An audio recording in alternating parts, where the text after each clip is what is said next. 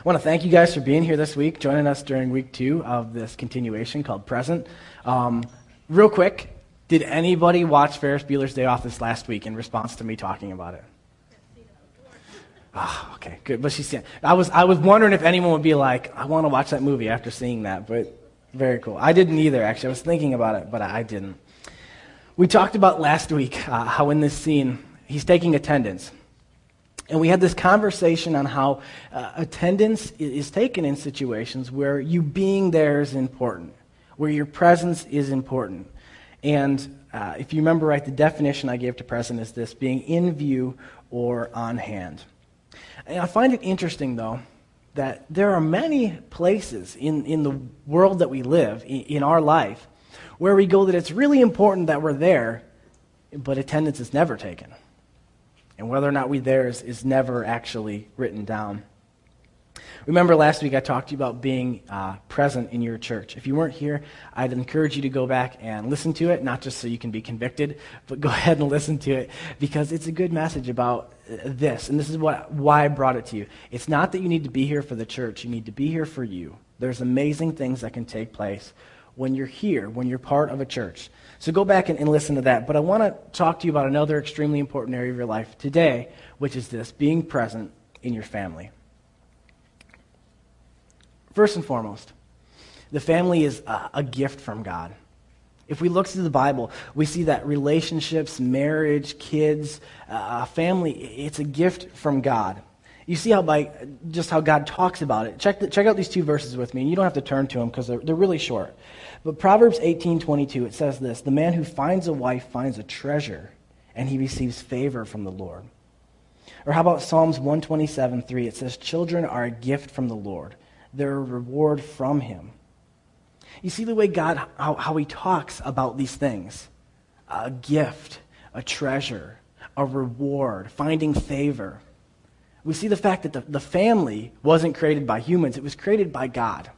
And that, that, that process of, of finding, a, finding a mate and having a family. It's this amazing environment in which love can begin to grow, and an amazing environment in which we can actually start to actually understand love.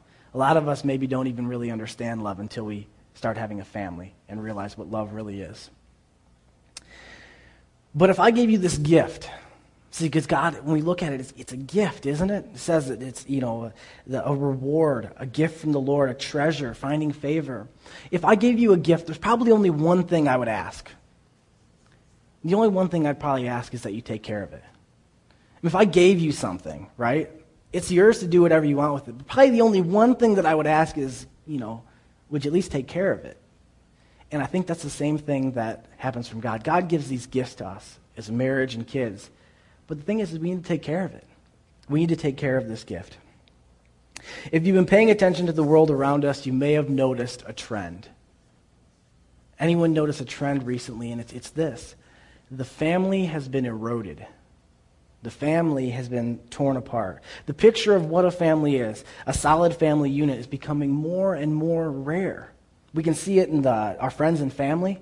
Um, my family, even just in this last year, has been a tremendous picture of that. Multiple divorces inside of my family in this last year, in my extended family. Um, we see it in society, in our friends, or, or maybe we just see it on TV and how stuff is portrayed. If you look at the depictions of families in media, they often are no longer connected and solid.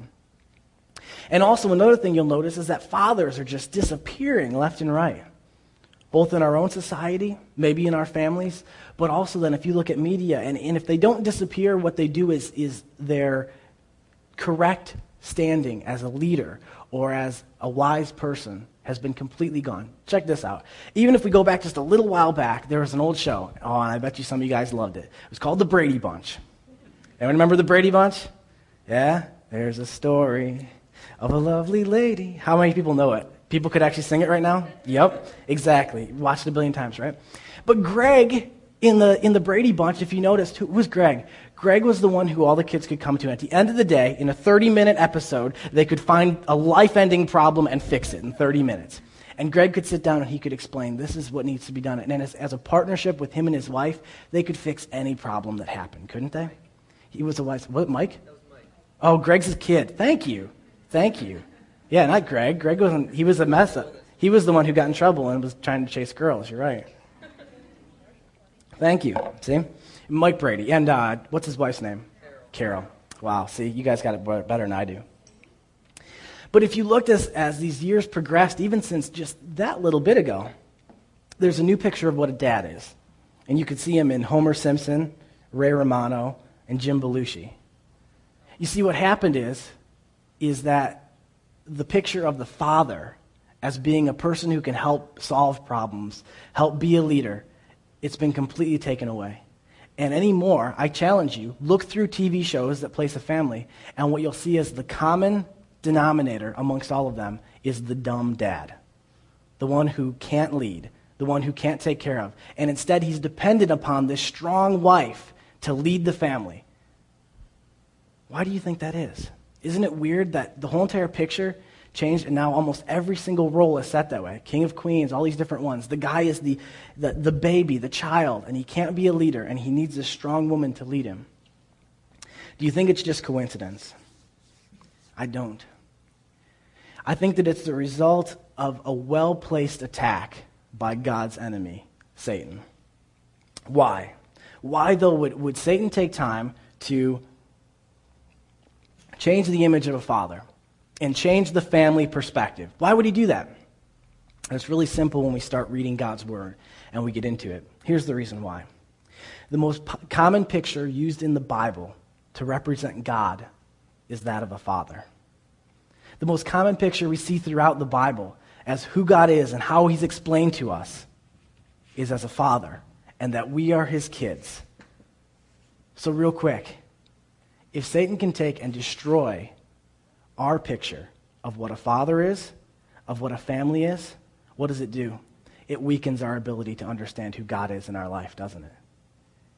I mean, be really honest here, okay? When we had our launch team and I looked around, almost every person, probably about three quarters of our group, have dad issues.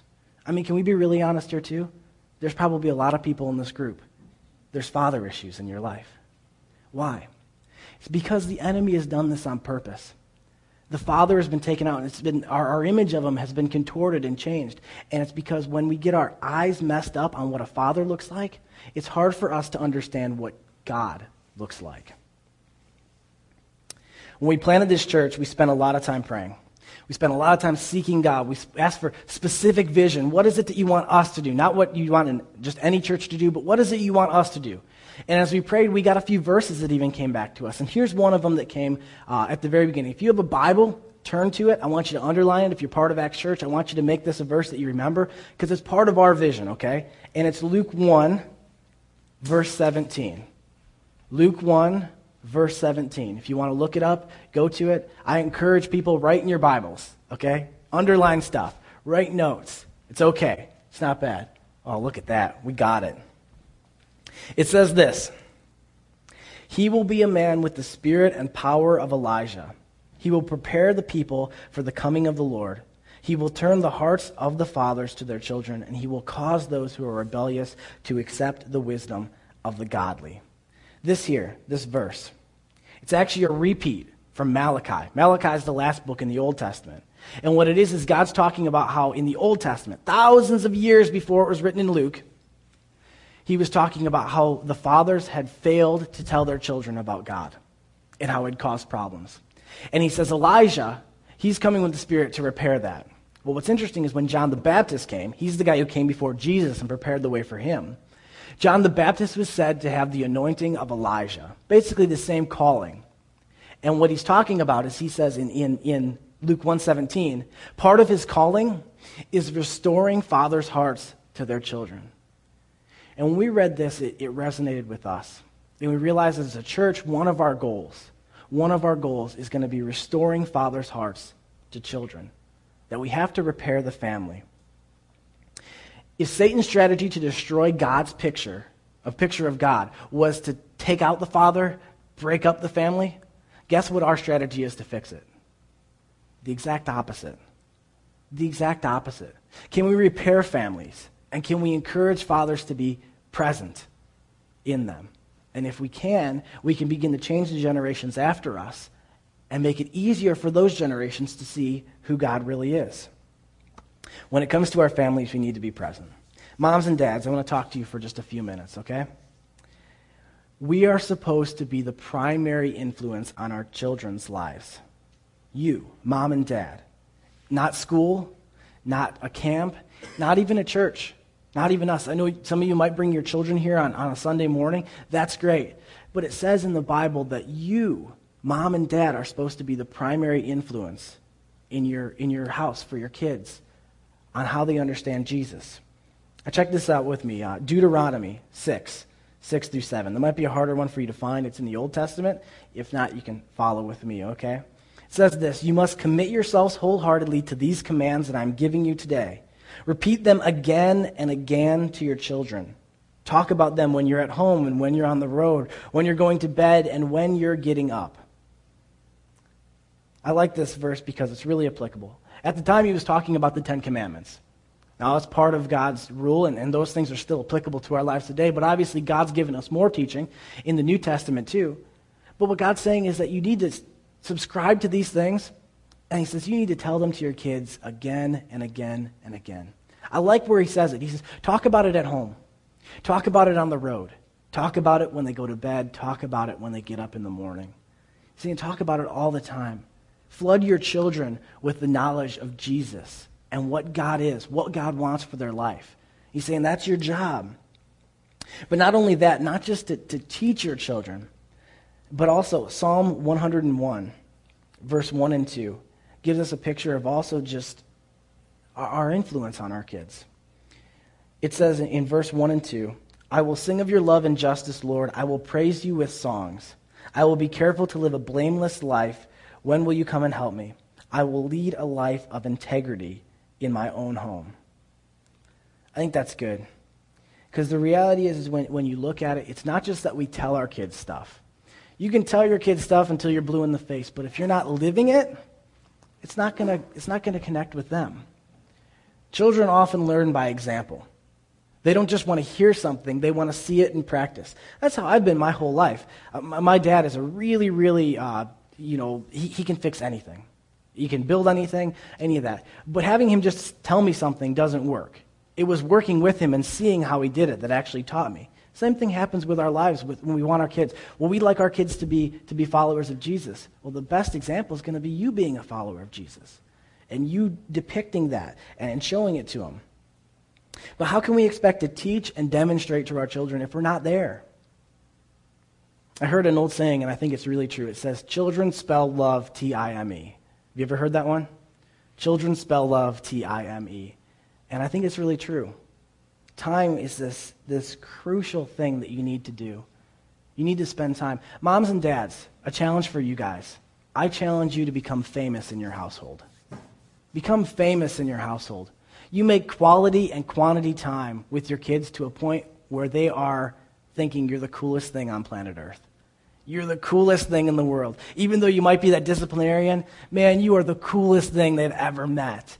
That's how we should be, especially, you know, um, not to be sexist, but dads. Man, a lot of times, dads, you guys might not get to spend as much time with your kids. When you get to sit down with your kids, man, be famous with your kids. They're just so excited to see you. If you have to work all day, I know some, some dads who work, man, two, two different jobs, sometimes three different jobs to provide for their families. Moms, or some moms who do the same thing. When you get home, man, spend that quality time with those kids and make sure they think you're famous. Man, this, this guy is awesome. This mom is awesome. Your kids need to have that. But also, in the, in the same note, but kind of in a, in a different vein, it's easy for parents to get really focused on this. And, and most of you would probably agree. It's about the kids, it's not about me. And there's a lot of parents who do that, and it, it's true. Parents give up time, they give up taking care of themselves sometimes, all these different things to make sure they're giving their kids their best. But there's one thing that's different, though, and I want to encourage this, okay? Sometimes you need to put yourself first. And not in the little things, but in the biggest thing, and it's this, okay? You need to put yourself first when it comes to your relationship with God. For some of you parents, the best thing you could possibly do isn't to notch out an extra half an hour with your kids, it's to notch out an extra half an hour with Jesus. Because how are you going to lead if you haven't been there yourself? You can't. If you have kids, it is extremely important to make sure that your relationship with Jesus is right. And then you can show that to your kids, taking that little bit of extra time. And instead of just investing it in maybe a hobby or something like that, spending that extra time to be able to focus in on Jesus is, is going to change your entire family. I understand that you're busy. I understand you're busy. But Jesus was busy too when he was here on earth. He had about three years to do everything he came to do.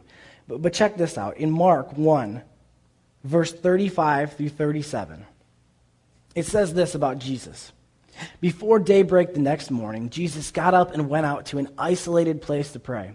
Later, Simon and the others went out to find him. And when they found him, they said, Everyone's looking for you. Oh, I think some of us could kind of attest to that, right? You people who are parents, everyone's going to be looking for me. But it says in the Bible, even in Luke 5:16, Jesus often withdrew to these quiet places, the wilderness, for prayer. Why? Because his relationship with God was, was first. He needed to have a strong relationship with his father in order to lead the people who wanted to follow him. Same thing with our families. Your kids are your disciples, okay? They're the ones who are following you, learning from you. And you need to spend your quiet time with God. You need to make sure you're investing in your own relationship with God so that your kids can see that and follow it. Being present in your relationship with God is an integral part of being present with your family. But this message isn't just for parents. And if you think you've been hearing that and you've been shutting it off because, listen, I don't have kids, uh, that's not the point either. It's for you guys, for you students, for you who are single, for you who might be young, for you who might be dating, whatever it is that you find yourself. It's for you too because you're still part of a family. You're part of a family right now, or you're in the process of building a family. Okay? You're creating the, the, the foundation for what your family is going to be. And family can be all different shapes and sizes. I can tell you this there's some people that have family, has nothing to do with blood, but they're way closer than what some families are. It could be people who've been part of your life forever, and they're family.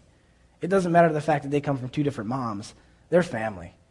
And the same thing applies to that, that you need to spend that, that, that time. Whether or not blood is between you, that doesn't make any difference. Because I'll tell you what, there's families that have nothing to do with, with having blood relation, but they're families.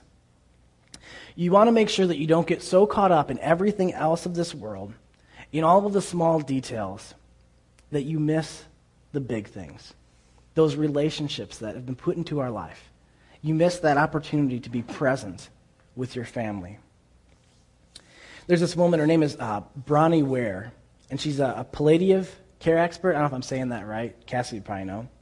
But basically, what she does is she takes care of people in their last weeks of life. She'll go with people who will go back to their house, and she works with them and takes care of them as they, as they go to the place where they're going to die. Um, and she takes care of them. She's done it for basically her whole life. And in a blog she was just writing, she said this In her years of work, she's found five common regrets amongst almost every person who she's watched die. And the number two most spoken thing is this I wish I didn't work so hard, and I wish I spent more time with the people who I loved. She made a career, a whole life out of watching people and keeping people comfortable in their last moments before death. And she says, time after time after time, people say, I just wish I wouldn't have spent so much time working, chasing money, chasing things. And instead, I would have spent my time with the people who I actually loved, the people who I was chasing it for. Whether or not you like it, our time here on earth is limited. Every single one of us have a date, and we don't know it, but stamped on us somewhere in our DNA that God can see is the end date to this life. Somewhere on us that God can already see, there's an end date. We had a beginning date here on earth, and every single one of us are going to face an end someday. And when you get to that point, do you want to look back and say, I wish I would have? I wish I would have. The number two most common one that they just spent more time with the people who they loved. We're only given so much time to express how much we care for those who we love. And you need to be present in those relationships. I'm not saying you need to neglect everything else, but I'm saying that it's easy to get caught up in things and make dumb decisions. Dumb decisions that look smart at the time, but at the end of your life, you look back and say, I wish I would have just spent more time with the people I really cared about. Those people in your life are gifts from God, like I said at the beginning wife, kids, they're gifts. And making sure to spend time with them is an important way to honor God. Most of you would know how driven I am. Uh, if you've got to actually meet me and talk to me, other than just hearing me preach, uh, maybe even just hearing me preach, you understand this. But I'm a very driven man. Um, I, I'm a goal oriented person. I set plans. I have things for, you know, 2012, 2013. I'm trying to think about what, you know, is, is, coming down the road. If, if God tarries and doesn't come back, my plan is to change this entire area for Jesus Christ, right? Planner, planner, visionary, dreamer. That's, that's who I am. But even my perspective was changed a little bit when I actually read the life of Jesus Christ. And I started following it closer. I realized this. On Jesus' last night here on earth, he didn't preach to thousands. He didn't pen a letter so that millions could read it. He spent his last night with 12 men who were closest to him. 12 men who had spent a few years following him. And then after that, he went out and prayed, and he took the three men who were closest to him out of that 12 and said, Come a little farther with me. And he talked to him about how he was really feeling. And then he went a little farther and talked to God. When I read that, it changes my perspective a little bit. And it makes you realize that even if you're working for God, you can't get so caught up in the fact that you neglect the people who are closest to you, who you love. On Jesus' last night, he spent it with 12 guys who cared about him. And he made sure that they understood how much he believed in them how much he trusted them, and that they were the ones who were going to change the world after him. He didn't go out and preach a big message to a thousand people. It changed my perspective a little, it changed my views. We need to be present with the people who we love, with our family members. And I want to do this just as a side note, but it's just the reality of where we're at. We need to be fully present, too. Fully present. There's a big difference. And I'll tell you what the biggest thing is these right here. How many of you will be honest and join with me in saying this? How many of you grab your phone no more than two minutes after you get up out of bed? Raise your hand. No more than two minutes after you get out of bed, your cell phone is in your hand. Yes? Yep. yep. I roll over. I fall out of bed. I pick up my phone. As I'm walking down my steps to go to the bathroom, I'm checking Instagram. I walk into the bathroom, I do my business, I open up Twitter and let it load while I brush my teeth. I walk out of my bathroom and I read my Twitter posts. I take and check my Facebook and go get myself a cup of coffee or I go get myself something to eat. Man, they can be time robbers. And I'm telling you, when you have time to be able to spend with those people you love, neglect technology instead. You have to neglect one or the other. You have to neglect one or the other. I don't I can't even tell you how many times it's made me sad to see this, okay? See it all the time. You go to the zoo. I love going to the zoo, right? And you go to a zoo and you see a dad with his two or three kids, and the entire time he's not even talking to his kids because he's on the phone yelling about a business deal. No, we're not going to do that. No, I said he wasn't going to do that too. Come on, kids, let's go. No, I told him that. And it's like, man, at the end of the day, that guy's going to go home and he's going to write in his journal, sold this, did this, wasted most of the day with the kids. And those kids are going to go home and they're going to think that was the best day of my life. I get to spend my day with my dad. Man, and you, you can just see, man, right now it, he thinks he's got his eyes on the prize, but there's going to come a day he's going to look back and say, where did all those years go? How did I miss all those awesome times? The same thing can happen to us. If you're a student right now and you don't have kids, same thing can happen to you. If it's a relationship you have, maybe someone who you love, maybe it's your family your mom, dad, grandparents, uncles, cousins, friends, when you hang out with them, are you fully present? Or are you always halfway there? Are you always halfway there? Start neglecting technology instead of neglecting the people who you love. You'll see a lot better things happen in your life. I, I promise you that. To finish up this message, I want you to, to think about this, though, too, and this applies to every one of us about being present in our families is this we belong to another family too, and, and that's our godly family. It's a family that was talked about in the Bible. And it's that reason why I said the family's important because it's that picture of God. It's, it's what God's talking about through His Word. And I'll tell you this it's, it's the most important family we could be part of. It says this uh, John 17. If you have your Bibles and you want to turn there, this is a good one for you guys to remember too. John 17, 20 through 24. And these are Jesus' words.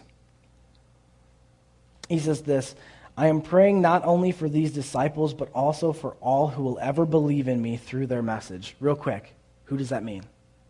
Not just my disciples, but for all who will ever believe in me through their message. Who does that mean? All of us. All of us, the people who believe because of their message. He says this I pray that they will be one, just as you and I are one. He's talking to his dad, God. As you are in me, Father, and I am in you. And may they be in us so that the world will believe you sent me. I have given them the glory you gave me, so that they may be one as we are one. I am in them, and you are in me. May they experience such perfect unity that the world will know that you sent me, and that you love them as much as you love me. Father, I want these whom you have given me to be with me where I am. Then they can see all the glory you gave me because you loved me even before the world began. Jesus is praying to God the Father and the words that he uses is this I want those who you've given me to be with me. I want to be present with them. I don't want to be divided from them. I want to be present in a family with them. He loves us. He wants to be present with, with you, not just us. Because it's easy sometimes to say, I know God wants to be with us. But you this morning, Jesus is saying he wants to be present with you. He wants to have a relationship with you. All of you have heard the message. And if it's the first time here this morning, what you just heard this morning was the message spoken by the apostles. Same thing, transferred down many generations. And Jesus is saying, I want them to be with me because I love them. Perhaps the most quoted verse ever in the Bible is John 3:16. And it doesn't matter how many times you read it, it's still mind-blowing in what it says. And sometimes you can just look over it because it's been said so many times, but I want to read it with you. John 3:16 and 17. If you guys ever read it, always put 17 on there too. People always forget 17. Great verse to go with it. It says, "For God so loved the world, excuse me, for God loved the world so much that he gave his one and only son, so that everyone who believes in him will not perish but have eternal life. God sent his son into the world not to judge the world, but to save the world through him." Says this, okay? If I can give you the picture real quick, the rundown on the story. It says that each and every one of us were created in God's image. But it says then that basically through sin, which is anything we do that doesn't stack up with what God has for us. And every single one of us have committed sins. All of us have fallen short for what the best plan is for our life. And it says, though, that sin, man, the payment for that is death. As we look through the Bible, we see uh, Romans uh, 6.23, it says the wages of sin is death. It says that we earn death by all the, the wages, the sin that we, we stack up. But God said the answer, what he found out, was, was the loophole, was his own son. And he sent Jesus here to this earth. And when he came, he lived a perfect life in the pres- as, a, as a man here on earth. And it says that when he came to the end of his life and he was murdered, he couldn't die because he had no sin. So the only way he could die was to carry someone else's sin to the cross. And because he was Jesus, it says that he carried all of our sin to the cross. Everyone. Every one of us. He carried our sin to the cross and paid for it with his death. And he said then that all you have to do is believe in Jesus Christ, that he's the Son of God, and believe that he was resurrected from the dead and he beat death. If you guys don't believe in the resurrection, I keep telling you, go back and watch the whole series. This changes everything. It's all about the truth of the resurrection. It's a rock solid fact when you look at it. It's, oh, it takes more faith to believe the resurrection didn't happen than it did. And when you look at it and you believe that, it says then that you have salvation, a relationship with Jesus where instead of you having to pay for your sins at the end of your life, Jesus already paid for them. And instead, when the end of your life comes, it says that you are washed clean and you can go up to heaven with Jesus and someday live with God here on the recreated earth. At the end of the story in Revelation, it says that God comes and lives with his people. It's going to happen right back here on earth. And all those that had a relationship with Jesus and went to heaven are going to come back to this earth down with him. And we are going to be fully present with God for eternity. It's an amazing story. But it's not just a story, it's true. I want to give you this this morning, just to wrap up. Two things. First, if you do not have a relationship with Jesus and you'd like to begin one this morning, I'd love to offer that to you, okay? And second, I want to offer you this. If you realize that this morning you've neglected the gift that God has given you, of a family. You've been neglecting it, and you don't want to anymore. You want to be present in that family. I'm going to give you an opportunity to do that too, okay? So, so we can respond in our own, uh, our own environment. I'd ask you guys to all just close your eyes, bow your heads, give honor to those around you so they can respond and not feel that you're, you're watching them. But what, what I want to do this morning is if you don't have a relationship with Jesus and you say, listen, I would like to start a relationship with Jesus. Maybe I don't have it all figured out, but I need to start that relationship this morning. I need to figure it out. Just go ahead, raise your hand, look at me in the eye, and catch my attention. Anyone else this morning? Yes, see you. Anyone else this morning? I see you. Anyone else this morning? Want to start a relationship with Jesus? I want to get this figured out. Okay. For you three, what I want to do is I want to pray, and everyone else can pray with us too, okay? And it's just a prayer of, of confession and of acceptance, okay? So you guys can all pray with me too. You bow your heads. We can pray right along with them, okay? Is there anyone else before we go any farther? Anyone else want to start a relationship with Jesus? Okay. Go ahead and bow your heads this morning and follow me in this prayer, okay? Jesus, I'm sorry for the sins that I've committed. Thank you for dying in my place. Please come into my life. I confess that you are the Son of God, and I believe that you are resurrected from the dead. Thank you, Jesus Christ. In his name, amen. Amen. That prayer you prayed this morning is a prayer of starting a relationship with Jesus. And the beginning of that is one of the most amazing things we could ever do. One more time, I want you to close your eyes, okay? And here's what I want to offer you too. If this morning this you would say, listen, I have neglected the gift that God has given me. Not saying that you're a terrible person. Not saying that you, you don't love the people who are your family, but if you say, listen, I realize I've neglected my family a little bit, and I want to change it this morning just as a step of, of actually taking a step forward, just go ahead and raise your hand too, okay, this morning. Just raise your hand up. This isn't for me to look at you and judge you. This is for God, just saying, listen, I'm going to I'm gonna admit this. God, yeah, I've, I've taken advantage a little. Okay? And I want us to pray together too, okay? God, this morning, I pray to you that you would change our hearts. And I pray to you, you would let us realize what a gift it is that you've given us in our family. I pray to you, Jesus Christ, that you would help us to be present God, as you are present here on earth, and God, as we're going to be present with you in eternity.